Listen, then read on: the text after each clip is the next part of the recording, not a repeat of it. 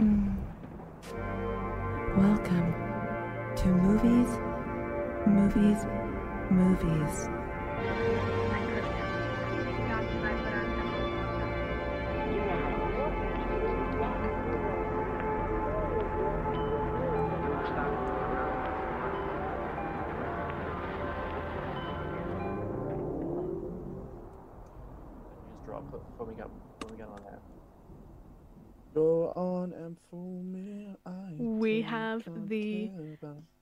Incomparable Jen and Andre joining me right now, right here on FBI.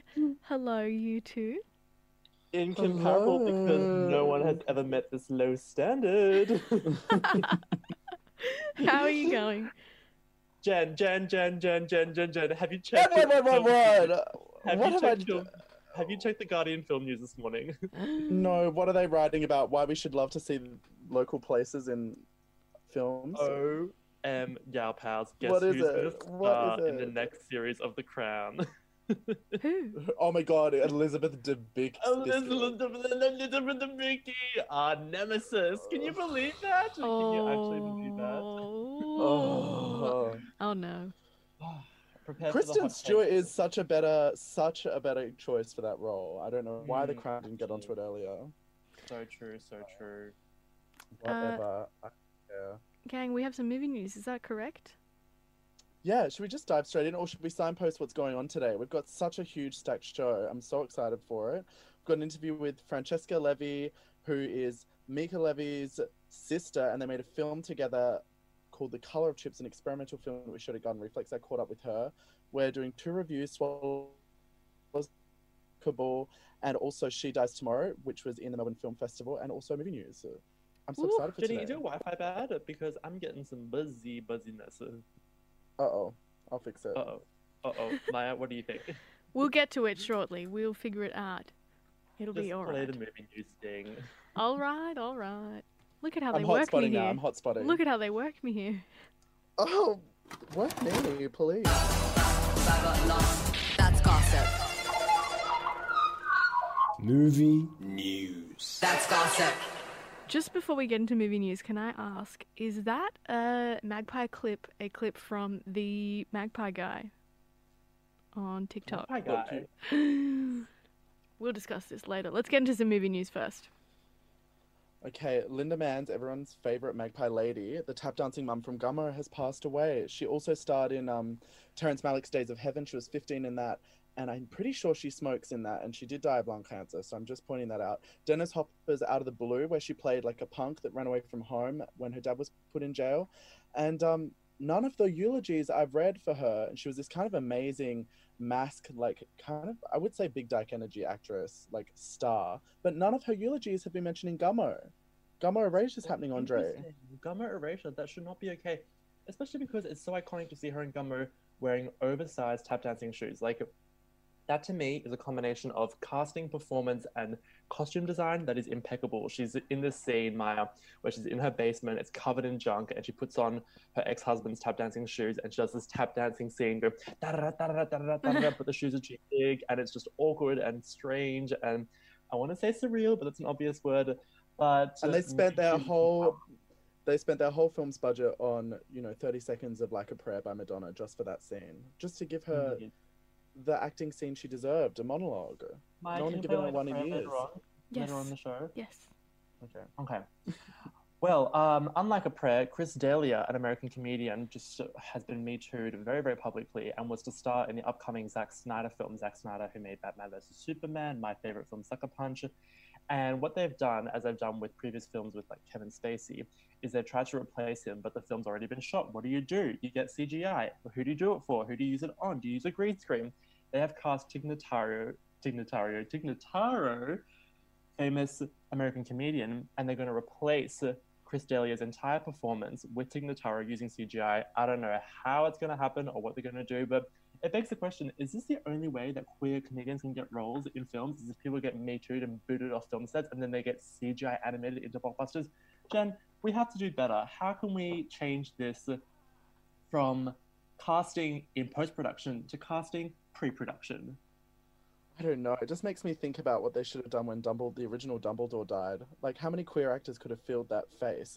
Oh, indeed, indeed. But you will never hear me say this off air, but you'll hear me say it on air. I prefer new Dumbledore to old Dumbledore. There, I said it. I prefer a trans Dumbledore, and I will not stop until that movie's made. Talk to us about local film news, Jen. So this is huge, and it's been such a bleak year. I feel like for Australian cinema, in so much as like the cinema's not even really open, but there has been announced a film about Pemulwuy, which is going to be made by Satellite Boy director Catriona McKenzie. Philip Noyce is producing it, who directed Rabbit Proof Fence, and he's been dreaming about making this film for about 50 years. It's going to shoot in language next year and tell the story of the leader of the resistant to resistance to British invasion. And McKenzie told the Sydney Morning Herald over the weekend that she has like a 10 year old son, and she's really passionate about him being told the truth of this country so he can stand up straight as a young Aboriginal boy and say it was never terra nullius, and it had a, always had a robust culture. So if you're new to Pemulwuy, which is like one of the iconic Sydney stories, I would say a good place to start, I would say, is the first episode of the series First Australians, which is available on SBS On Demand. And then imagine how that's going to be, I guess, fictionalized, not fictionalized, made into a film, made into a biopic.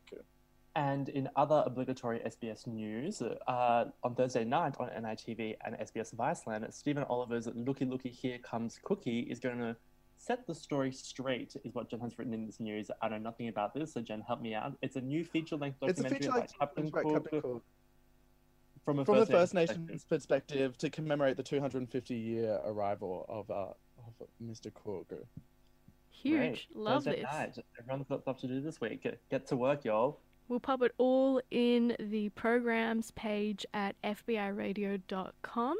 We are hanging out on movies, movies, movies. We've just wrapped some very pressing movie news, and we are going to go to two takes right here.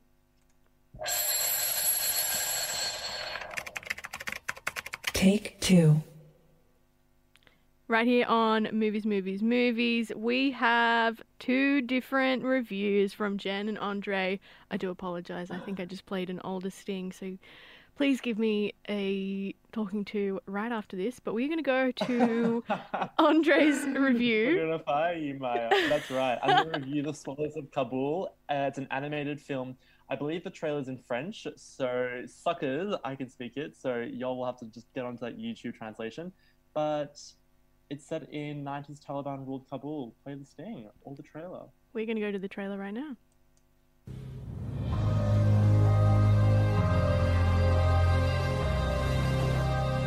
Est-ce que tu sais quelque chose de la femme qu'on a emmenée? C'est un couple sans problème, gentil. C'est fichu. Les talibans nous détruisent. Pourquoi tu t'intéresses autant à la prisonnière? Je te préviens, la cérémonie est très attendue. C'est la seule femme programmée, alors tu fais ce qu'on te dit. Ils te tueront, Sonaira. Ne sommes-nous pas tous déjà morts depuis longtemps?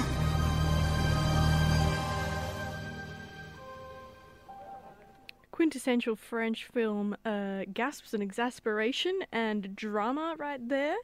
Andre, take it away. Mm, indeed. Okay, so the film I watched this week is an adaptation of Algerian author Yasmina Khadra, pen name of Mohammed Moulessehoul's novel about two couples living in Kabul during Taliban rule in the 90s. It's them grappling with their allegiance to faith and desire for escape. It's an animated film, so we all know that some of our fans like Ghibli films.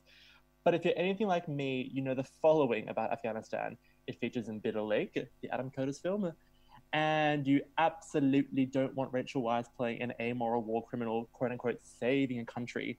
Okay, bad segue into The Swallows of Kabul because it's basically the most tragically uplifting animated film since Triplets of Belleville. And the only thing both those films have in common is that they're both in French. Don't make me explain the plot because I'm an ignorant twink who thinks who just watched a six minute Instagram video called Gal Pals, but I can just tell from this SBS is going to have a field trip trying to rebrand their movie section around this Oscar shoe in. Ever heard of rotoscoping? Bitch, look it up. Jen, this movie was devastating, but I want to say necessary, but I don't want to sound like a dweeb. You cried, didn't you? I did I cry at the very cry. end. I, I you fully did cry, cried. and you are a hard. You never cry. You're a cold bitch. Oh, I, damn. I never Uh, cry. This guy pal never cries, and I think it's because the film has uh, the way it progresses and it unwraps in its beautiful, watery, watercolor animated way. is that it's plotted and there are beats and there are story arcs, but the ending is just pure uplifting joy. And it's like, oh, I love a narrative film that just gives you so much in its ending, as opposed to just saying, "That's it, we finished." But Good not, job, but you not, followed." but not in like a not in like a platitudes utopian way. Just in a like, okay, all right. Totally, totally. It's like a reassurance. It's it's like the ending is like a reassuring hug that not only are things terrible, but things can be okay in the worst of times. It it had me thinking emotionally, and that's all films have to do for me in 2020. Thinking emotionally. Oh, Damn. I love it. Oi, uh, back me up here, Jen. Uh, I'm backing you up. And the other, the other time you, the other time you cried this weekend was watching the Despair video clip by the Yeah Yeahs. Karen, Oh, this is very true. This is very very true. I feel like these, say? they both have the same energy at the end of them, where it's like, oh, you know, Mm, just I a- did also a French have- sigh, a French sigh. I sigh. have also cried multiple times watching the every time scene in Spring Breakers. So, can you guys trust me as a film critic? I do not know. Let's just go to Jen's review so that I can get out of the way. All right, now we have from Jen. She dies tomorrow. Let's hear a little snippet. All right, listen, Amy, I'm really freaking out right now. I feel like you put this idea of dying in my head. Can can you just call me back?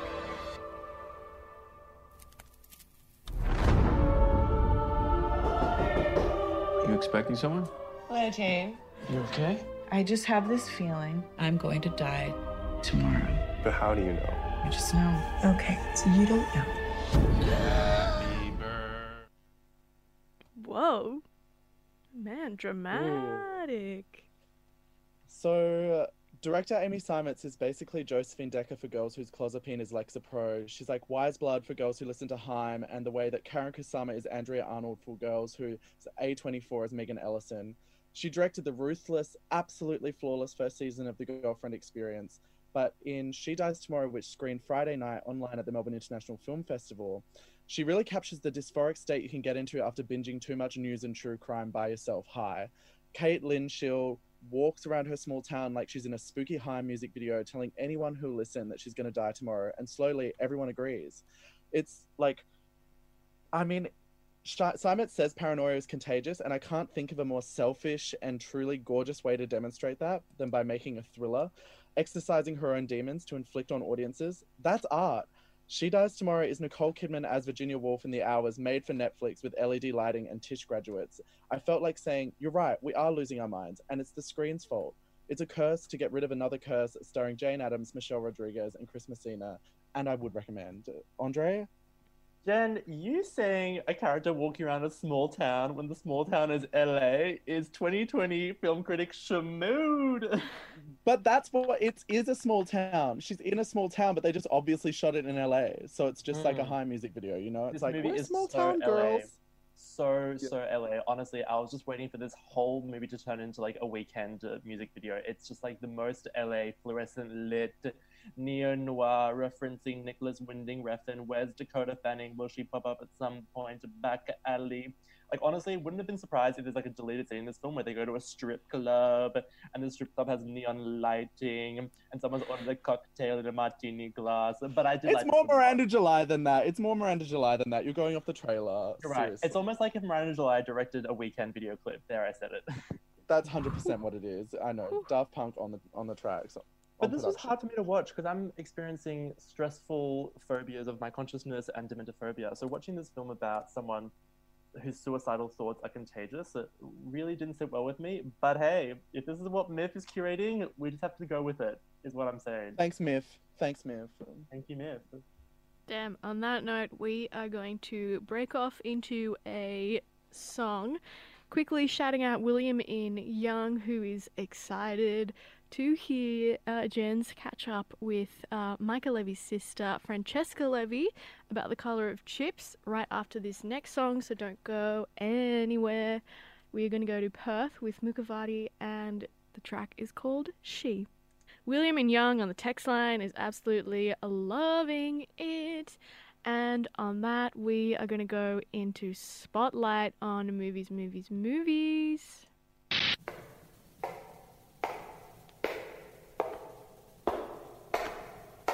Spotlight.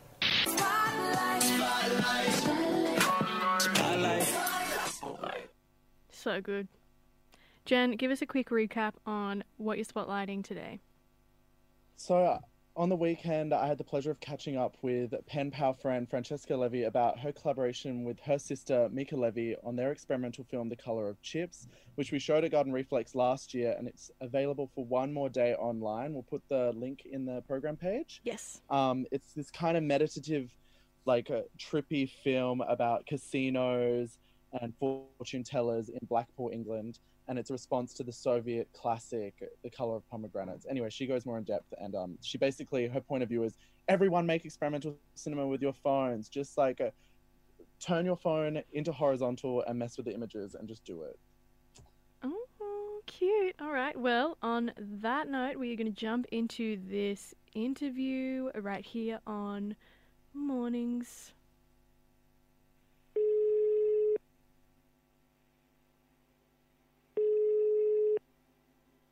Colour of Chips was a project commissioned by Live Cinema called The Unfilmables, and my interpretation, which was um, the British response to Parajanov's wonderful Armenian Odyssey, The Colour of Pomegranates. It's very cliche, but when I first watched The Colour of Pomegranates, it completely blew my mind into how films were made and how films can be interpreted because it was so different to anything I'd uh, experienced. I was um, mesmerized. My grandparents are from Transylvania, and I think the other half are vaguely Russian and from various odd parts of Eastern Europe. I was always influenced by Soviet cinema. I watched that was like instead of Disney, I would watch like um, a Russian equivalent as a kid because I would like absolutely love them and I wanted to understand my grandparents more. And I wanted to see how that could be put into context within the UK. And the closest kind of mythological, magical place I could think of was Blackpool. And Blackpool, for those who don't know, is like a seaside town in the UK, which had a very glamorous former sort of like heyday and kind of has gradually gone into decay you know, there is a place that's full of fortune tellers, but it's also like where a lot of people go gambling. So this kind of idea of an uncertain future, but also hoping for more, is something that embodies the place. But I also feel like that's making experimental cinema as opposed to a narrative with a script because you're predicting that you're going to have a good film. Did you find anything prophetic after you made it? Uh, yes and no. I mean, I kind of enjoyed just having going to different fortune tellers and seeing how different all the interpretations were. But I also found like some of the things quite prophetic with um in the casino there's a big sign with deal or no deal and in the UK at the time like and still actually we're going through this like very painful Brexit negotiation where there's like potentially no deal um, and like the unknown going on and i kind of felt like that was quite ominous at the time and this is back in that was a few years ago this kind of like where are we going? So i felt like a lot of what i was seeing was ominous but it could be also my own interpretation of the space and the place in time and my own feelings because you know I, I, at that time in my life i was going through quite a tumultuous period.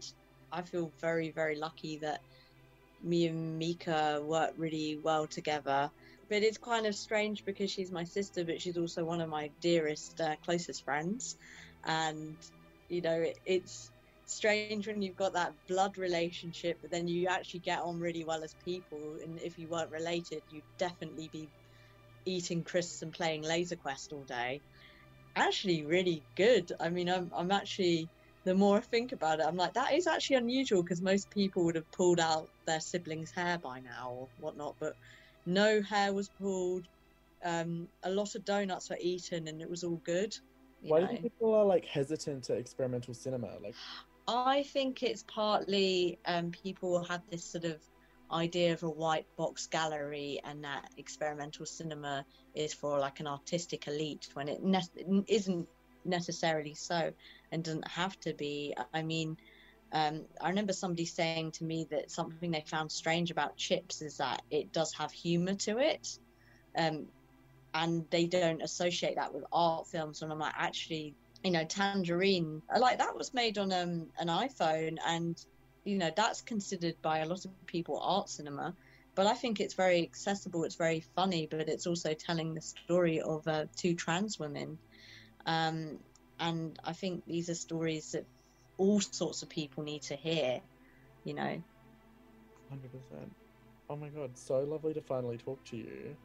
Oh. Lovely to talk to you too.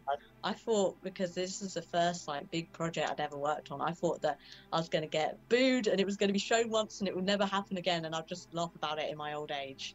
yeah, seriously. Like, ha, ha, ha, ha, remember that film I made about Blackpool, and everyone chased me out of the town.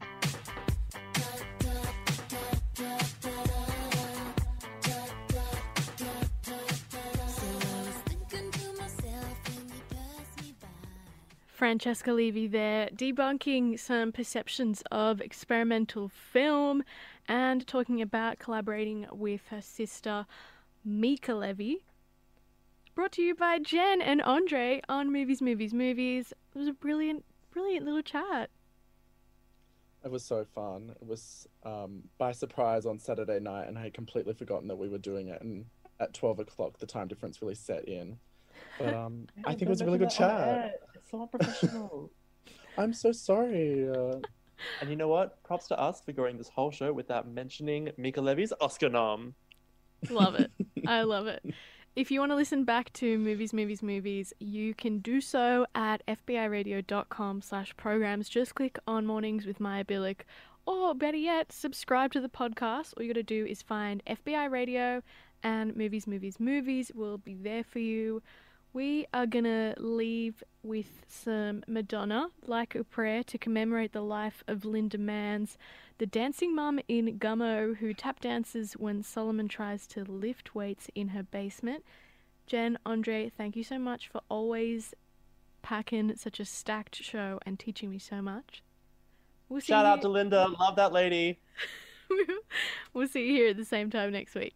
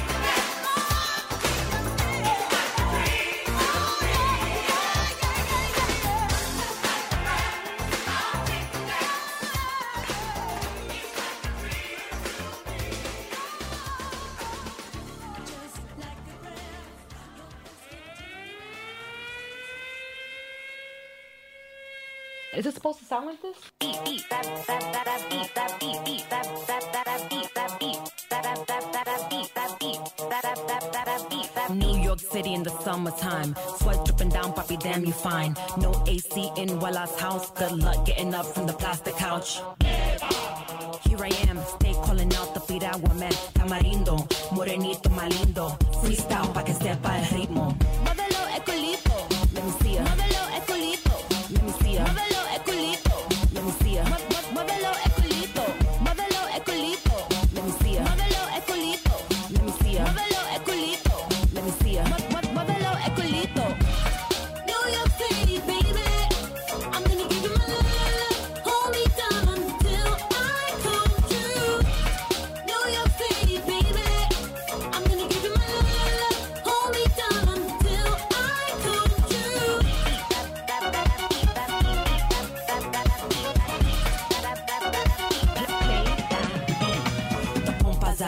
Out, the out. Sitting on a stoop with my tota out. Four three seven seven zero, hello. Skunk on the block, I mean man mellow. Mommy, mommy said that I'm fresca. She coming at me con la chancleta. Oh, I'ma get a pela, pero, pero, hago lo que quiera. Uh.